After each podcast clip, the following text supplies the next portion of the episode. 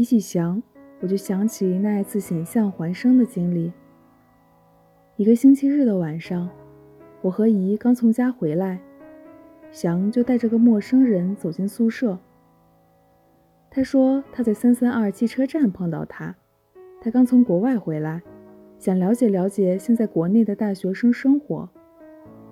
那男的看上去挺文气的，一口生硬的普通话，带着不知哪儿的口音。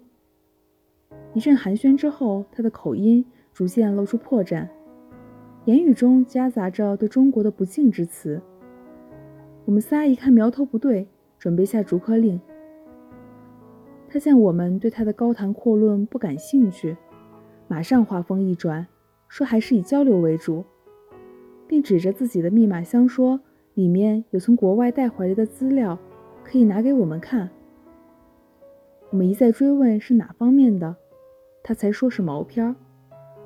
我们谁也没听说过这个词，根本想不出毛片儿算什么资料。他见我们迟疑，他一定没看出我们的无知，一定以为我们另有所顾虑，便问晚上有没有人查宿舍。这反而使我们突然警醒起来，自己已经走到了某个禁区的边缘。一厉声道：“我们对你的东西没兴趣。”你再不走，我们就叫警卫队了。